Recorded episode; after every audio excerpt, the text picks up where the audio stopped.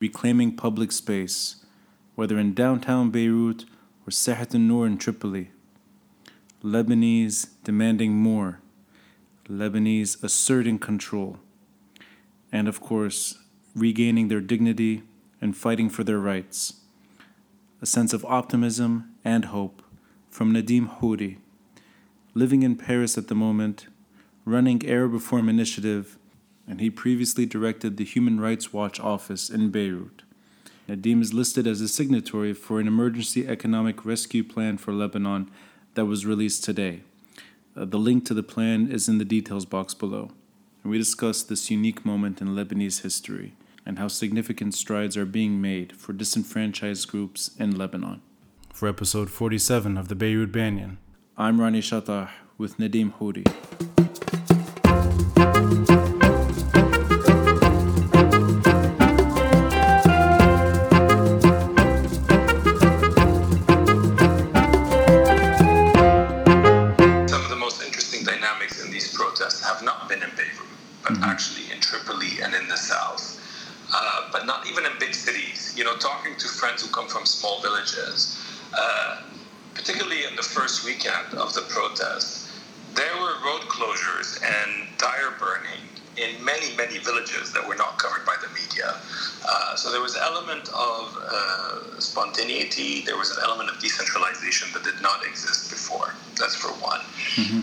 Second element is really the um, uh, the youth element, uh, and I would say the youth and gender element. We're seeing here um, the coming of age of a new political generation, of a young political generation that is mm-hmm. different. Mm-hmm. You know, are they 18 to 25, 18 to 23? I can't tell you.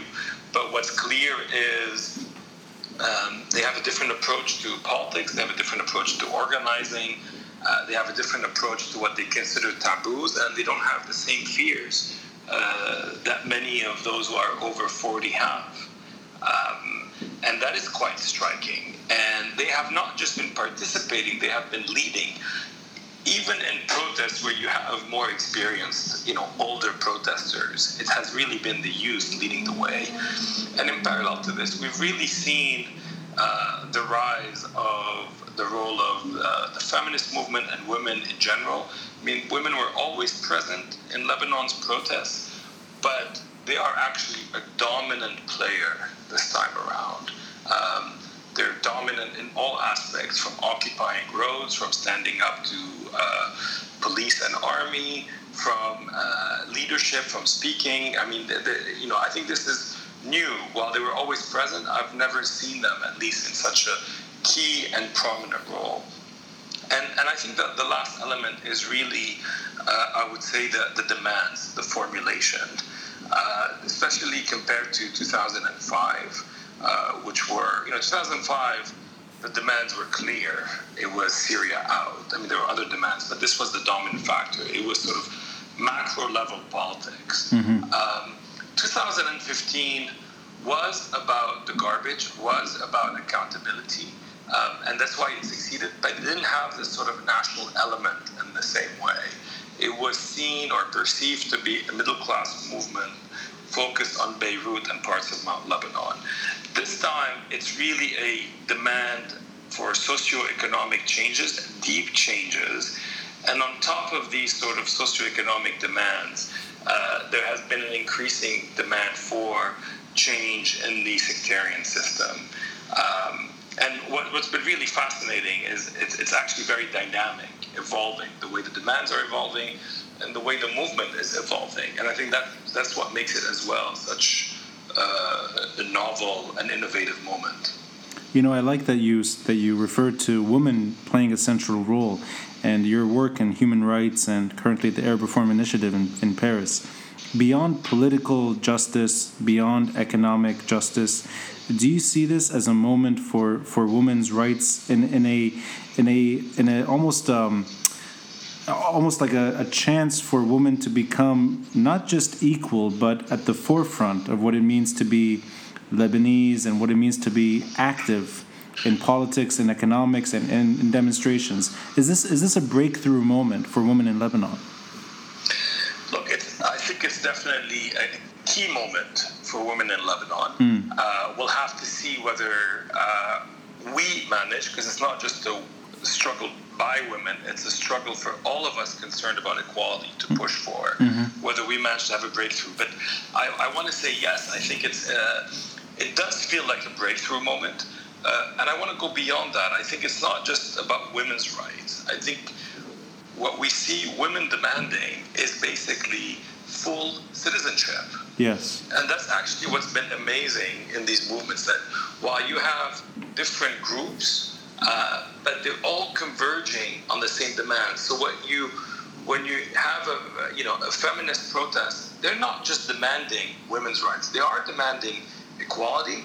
They are demanding a civil state. They are demanding uh, a fight against corruption. They are demanding an end to impunity. And of course, they are demanding equal rights the rights to give citizenship to their children, uh, the right uh, to be treated fairly uh, when it comes to divorce or child custody. But what's really been amazing is that, um, you know, they it's it's a convergence of demands. You know, they're not they are at the heart of the movement.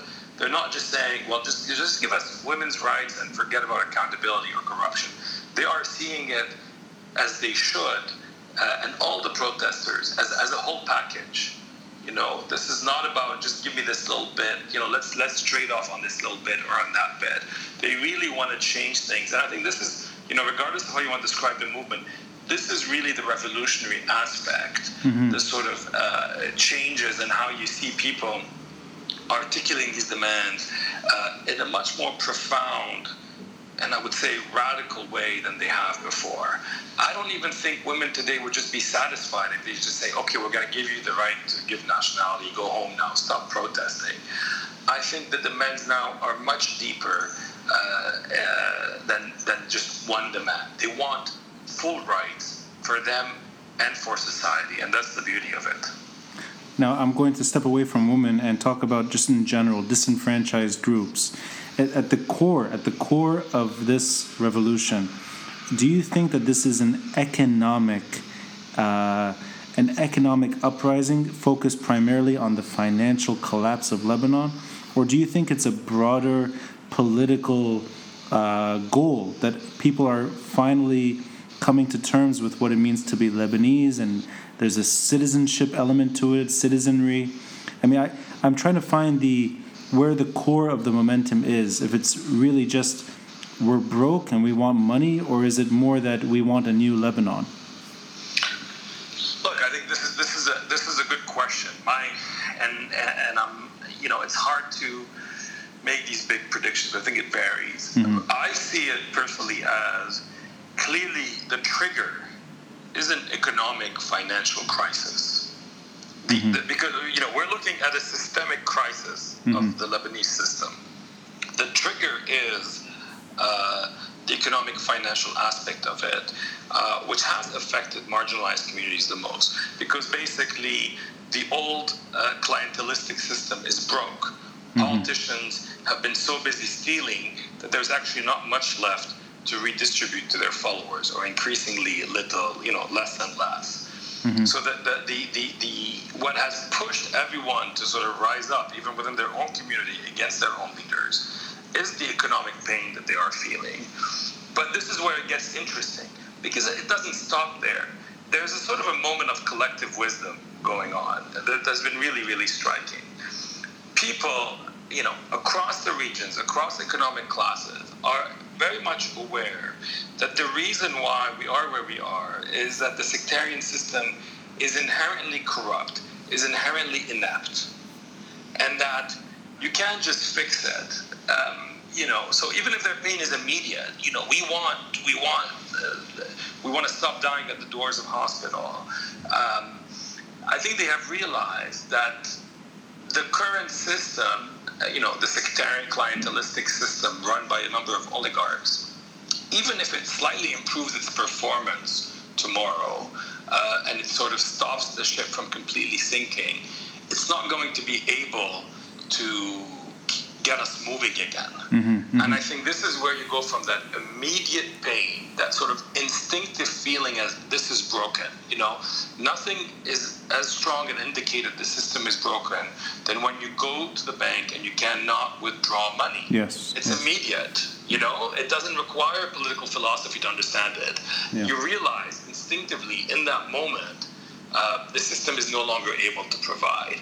But then I think what's interesting is just this sort of collective recognition of um, we know why it's broken and it cannot be fixed by the current class. And I think this is where the power of kullun yani comes from. And do you think that just for the time being, since we don't really have names to refer to, there isn't a leadership component yet, it hasn't even begun. Do you think that it's a generally a good thing that this is a leaderless revolt for the time being, or do you think that it, at least in terms of sustainable, uh, getting it into tra- translating it to political power, would you expect people to emerge and carry the mantle?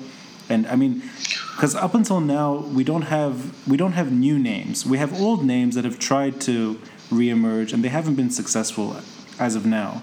What is it? What would it take for this to translate to something new, a political power? I think that the first question is, uh, has the time arrived? And I think this is there's there's a lot of um, it's very interesting to watch. People are not looking for a leader now. They're not even looking for spokespeople. You know, walking uh, around the squares uh, and listening to debates in Beirut Mm. It was incredibly democratic. Mm-hmm. People were listening to each other, and people were resisting, actively resisting, people taking the mic to act as quote unquote experts. That's true. People don't want that. Yeah. They want their voices to be heard. And again, I think we have to understand that this is not just limited to Lebanon, uh, you know, the Gilets jaunes movement in France, many other protest movements across the world are increasingly cynical and are increasingly uh, saying we don't need uh, these leaders to take our voice. We want our voice to be carried. And in a way, this has been a key strength of the protest movement because when you don't have a leader, it's very hard the, for the existing clientelistic uh, system to go after them. Who do you mm-hmm. go after? Who do mm-hmm. you silence? Uh, you know, who do you accuse of what? It's, it's almost like water. The protest in Lebanon is like water, and it's just sort of going around obstacles, surmounting obstacles that the, that the sectarian system is putting in its way. And that is very, very powerful. Uh, and there is something profoundly democratic and liberating to finally have people express themselves. Now, I get that it's also unsettling, and, and it does make negotiations very hard. Mm. Um, but I think this is a question for a second uh, you know, for the future. It doesn't mean that we should not be thinking about it. Clearly, all that energy will have at some point to be channeled. You know, these demands will need to be channeled. Is it by political parties? Is it by leaders? Is it by unions? Is it by uh, some what we're seeing sort of new professional associations? Mm-hmm. Um, you know, for a society to, to move forward, uh, for society to make decisions, there needs to be compromises made. There needs to be interest taken into account.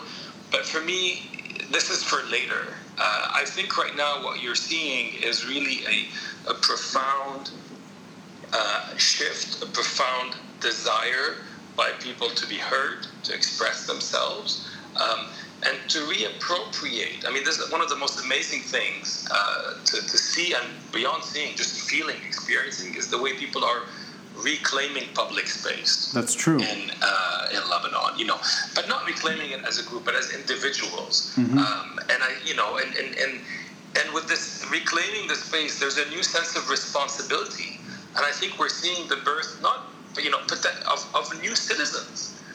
Uh, and in a way, maybe that's even more powerful.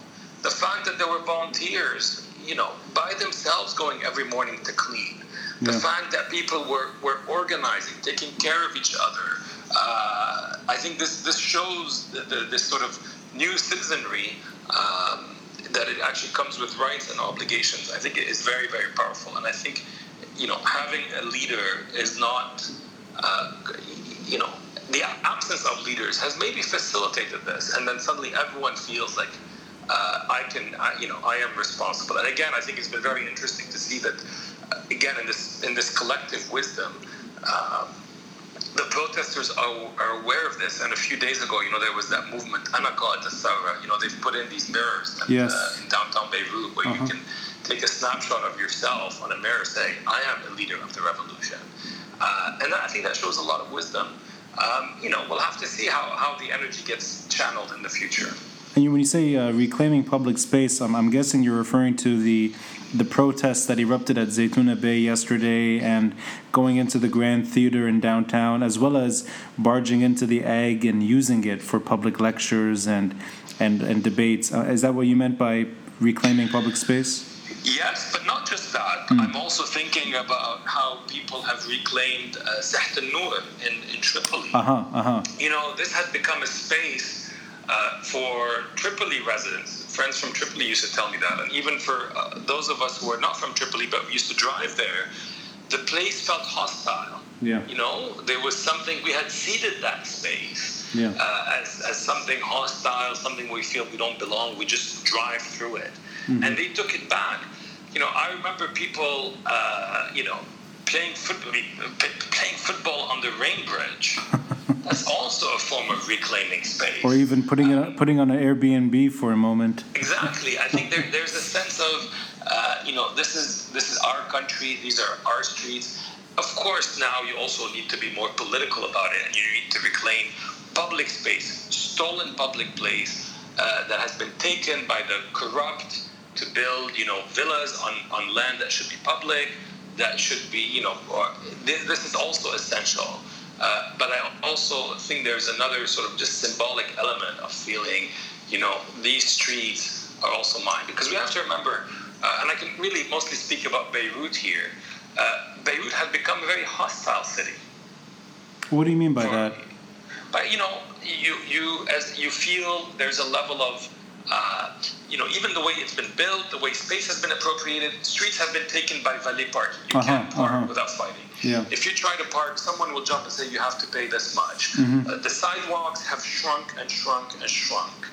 Uh, you know, the quote unquote Zahran can park the way they want. Yeah. You know, it had sort of become a, a and even the, the even you know for a Mediterranean city that used to be open to the sea with a lot of you know uh, uh, spaces to share, there had almost been there are almost no public spaces left in Beirut. So do you think uh, this is in a way almost urban rights that people are getting their urban rights back by using public space to express their demands? I think it's definitely part of it. Mm, mm. I think it's definitely part of it. Mm-hmm. Uh, you know, I think it's a, it's a, people's relationship to space is changing. I mean, I, this morning some people were down planting trees. Yeah. You know, we can yeah. discuss is this a priority now or not a priority. For me, it doesn't matter. The fact that they felt, you know, yes, it's our responsibility to plant trees. Yes, I want there to be trees. Right. You know. Right. Uh, for me, it, it's a very strong testament uh, of that. Um, you know, I think that there, I haven't seen so much life in central Beirut in years. Yeah. In years, you know, and families, and, and in a way, people rediscovering, rediscovering the architectural heritage, reclaiming it, using it, uh, protecting it, maybe sometimes defacing it. Mm-hmm. But this is all a normal interaction one should have uh, with one's uh, city. You know, again, it's, it's, it, is, it is sort of a chaotic moment. Uh, and from that sort of creative, chaotic moment, we'll have to see what comes out of it. But there's so much energy, so many initiatives, so many decentralized initiatives uh, that it, I, I, think you know it's it's a very for me it's a very hopeful moment. It's a very rich moment, regardless of how this moment you know there have already been many victories uh, for this moment, uh, for this movement. Um, and that's not to minimize the bigger challenges ahead.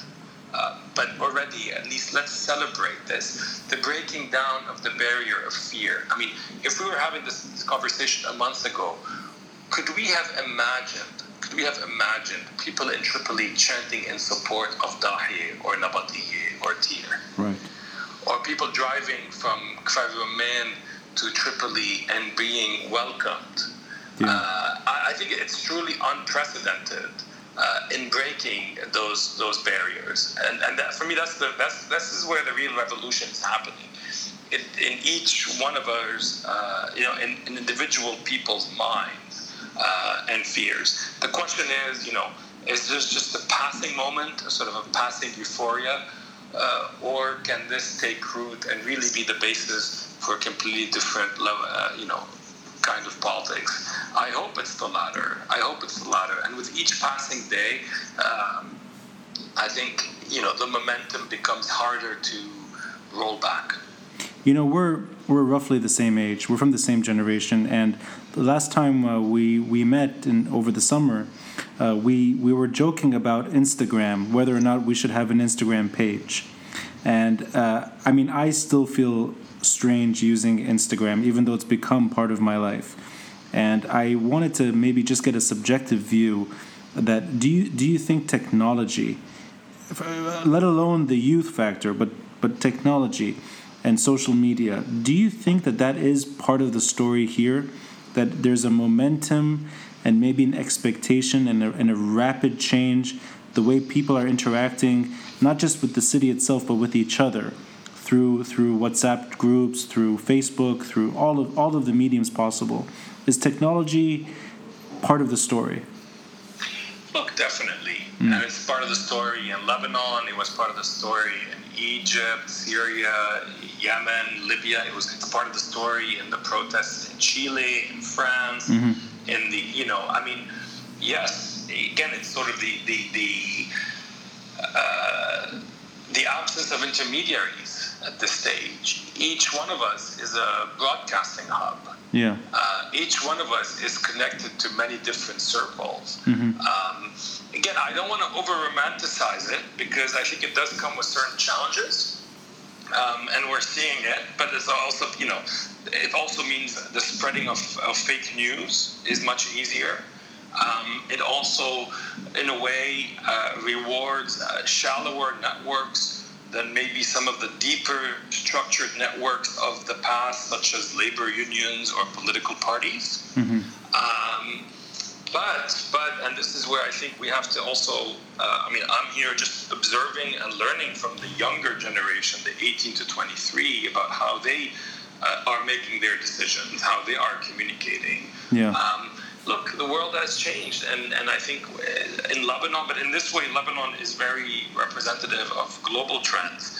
Uh, Lebanon um, is dealing with the with the emergence of a new uh, political generation, much younger, that has grown up with all these social media tools. Yeah. Uh, they just grew up with it. And for them, it's just an extension of their friendships, of their links, about how they decide on things.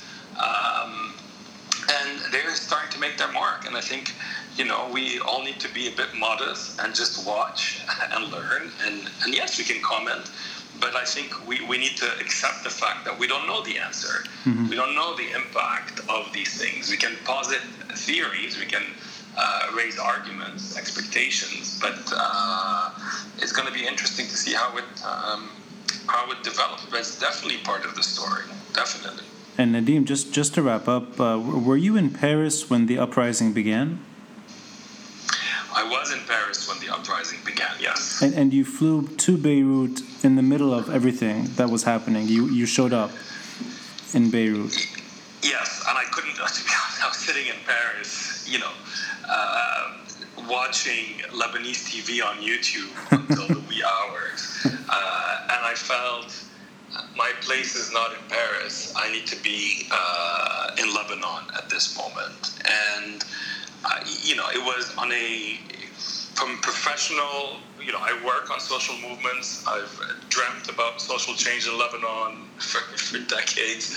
Uh, it, you know, for me, it would have been insane to miss that moment. Mm-hmm. Um, you know, if I'm being very truthful, uh, I I hesitated the first two three days uh, to jump on a plane, mostly because I was worried that I'd be disappointed again.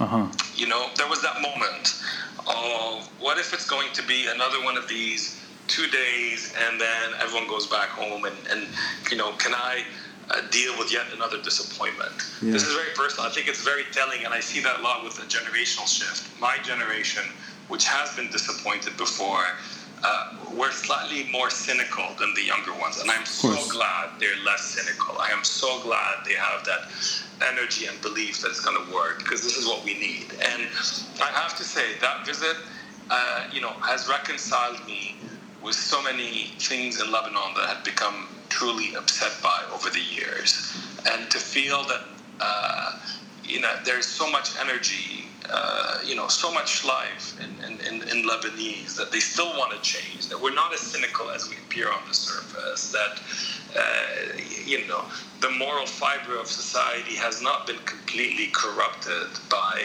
all, all these years. Um, it's truly it's truly astounding. I was sort of, I was almost rediscovering. Um, not just you know I was rediscovering uh, my my fellow Lebanese. And and yeah so I think it, it was uh, I, I left Beirut a couple of days ago. Very very sad. I just had to come back and and, and deal with the left you know work that had accumulated. But uh, I hope to be I hope to be back uh, uh, very soon. I think it, it's really what, uh, what what is happening is, is, very very interesting. I think uh, naysayers should just shut up and give it a chance. You know, Nadim, you, you mentioned something which is, uh, to me, it's it's a it's a very important part, and you said it that the uh, the youth don't necessarily remember the previous failures, and they're they're immune to that cynicism because this is their first shot, and uh, you see it on the street. I mean, the average age there there's so many young people and they are all chanting the same thing. They want a better future. So I, I hope I hope they get it right this time. I, I just wanted to ask you though about Paris because when I flip the channels from here watching the diaspora protest, it's Paris that is really alive. And it, it almost almost mirrors what's happening in Beirut. But in your in your perspective, do you sense that the diaspora, and let's use Paris as an example here, do you sense that it's the same type of optimism, or is it perhaps more optimistic than we are? I, I just wanted a sort of a perspective from, from your side. You know, I think the diaspora, uh, the level of emotion is incredibly high in the diaspora because mm-hmm. you have to put yourself, you know, most Lebanese in Lebanon, but particularly in the diaspora, have very complex uh, feelings towards Lebanon. Yes. You know, they love it and they hate it. It's you know they, they love it. They're attached to it. They, they miss their families. They and yet they feel like like most Lebanese, constantly disappointed, angry by the corruption, angry by the pollution, um, frustrated by the uh, by by all things that, that are happening in Lebanon. And and for them, I think it's really they're they're saying, okay, maybe this is a chance of for for people to get it right, and we need to put all our weight behind protesters. Uh, you know, I, eh, you know, I've had friends actually from Gulf countries call and say we want to send sandwiches to the protesters. you know, in Lebanon, but really, they, they wanted to using Zomato. They wanted to, you know, they just felt they wanted to to support. I mean, they recognize the real role is inside the country, but they also want to play a role. I mean, I can't tell you the amount of conversations I've had from diaspora. People are thinking, okay, what can we do locally? Can we try to freeze assets of corrupt Lebanese in the countries we are living in? Uh, what can we do to organize ourselves? Um, and I think that could be very, very powerful, and it should be a factor for change, I believe, in, in the future. Look, let's not kid ourselves. Lebanon is going through, um, and is going to have to go through a very difficult economic and financial crisis. We're, uh, we're starting to enter it, but I, I fear it may get worse before it gets better. But for us to be able to, to make it out in, in on, on better terms and, and, and weather the, the, the storm, the the energy of the Lebanese, the solidarity of the Lebanese, inside and outside the country, is going to be key. Uh, and within families, within communities, and at the national level. And I think the fact that the diaspora is very mobilized is going to be very, very interesting to see how it evolves. I think it's going to be key to also use the role of the diaspora to put pressure where it could be. You know, I think really we need to be thinking as diaspora, can can we push for legal action in different countries to seize assets that have been stolen from the country? Um, can we be a pressure group to make sure that uh, the countries where we are are adopting policies vis-a-vis Lebanon that help in the transition to a third republic in the country? You know, I'm uh, I'm I'm really excited at the domestic uh, factor that these are Lebanese that are demanding local change, holding their leadership to account. There's no external slogan, there's no foreign flag, or for that matter, there's no political flag. These are Lebanese citizens demanding a better Lebanon, and I hope I hope uh, we witness fundamental change, and uh, I hope we have a third episode down the road that's even more optimistic than this one. I hope so. I hope so, and, and I you know I want to I just want to feel like coming back when I got on the plane I was like whatever happens for now it was worth it. Yeah. You know, uh, there is a renewed sense of optimism and hope in Lebanon. Um, and that's essential, and that's something that can be built upon. Yeah. Uh, so I, you know, we we uh, this alegria, this joy that we see in uh, in the streets of the protest, I think is beautiful, and and, it, and I hope it stays there because uh, you know it, it, it's uh, what what is happening is a joyful experience. Yes.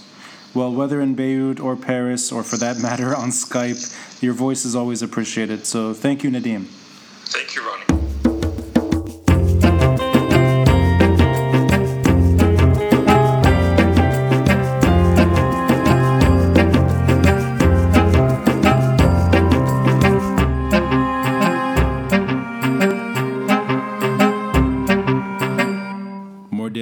Episodes as the uprising continues. If you're enjoying this podcast, please consider a contribution through Patreon. The link is in the details box. And to keep updated, simply subscribe to your preferred podcast platform or find us on our YouTube channel. Until next time, I'm Ronnie Chatah. This is the Beirut Banyan.